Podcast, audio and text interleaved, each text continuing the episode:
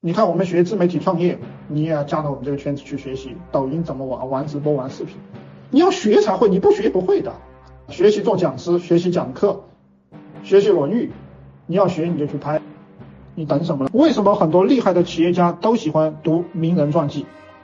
不过是为了模仿名人的行为思维，就是我们要学习牛人，学习牛逼的企业家老板，学习那些会赚钱的人。那么你看孔子这么牛逼，你说你要不要学习？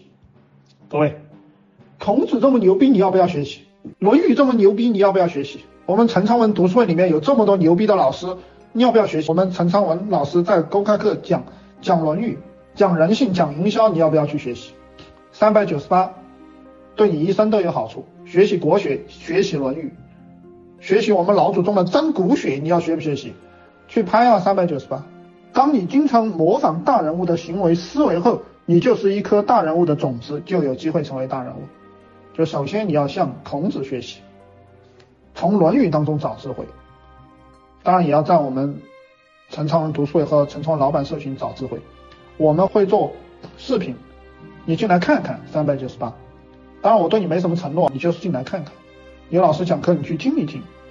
如果你根本不学习，不模仿大人物，你只模仿那些扫地的、送外卖的、当保安的，你就会成为一个当保安的、扫地的。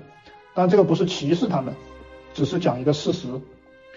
当然我们不歧视任何一个职业，没有这个意思，只是为了说明这样一个道理。也就是说，如果你想成为一个送快递的，你就去模仿送快递的。你想成为一个企业家，你就去模仿企业家。所谓求人得人又何怨？当然，从经济学角度来讲，你确实应该模仿那些能赚钱的高手。那么现在做抖音、做讲师比较赚钱，我认为，你你比如说你以前一年赚个几千万的，你其实是很有必要在我们社群来学学做讲师，学学做主播。各位，这个《论语》牛逼到什么地方？牛逼到你翻开每一页都可以讲，你翻开每一页都可以扯。你翻开每一页都可以和管理、领导、做讲师、积善行德、学习国学、学习《论语》扯上关系。你翻开每一页都可以和营销、恋爱扯上关系。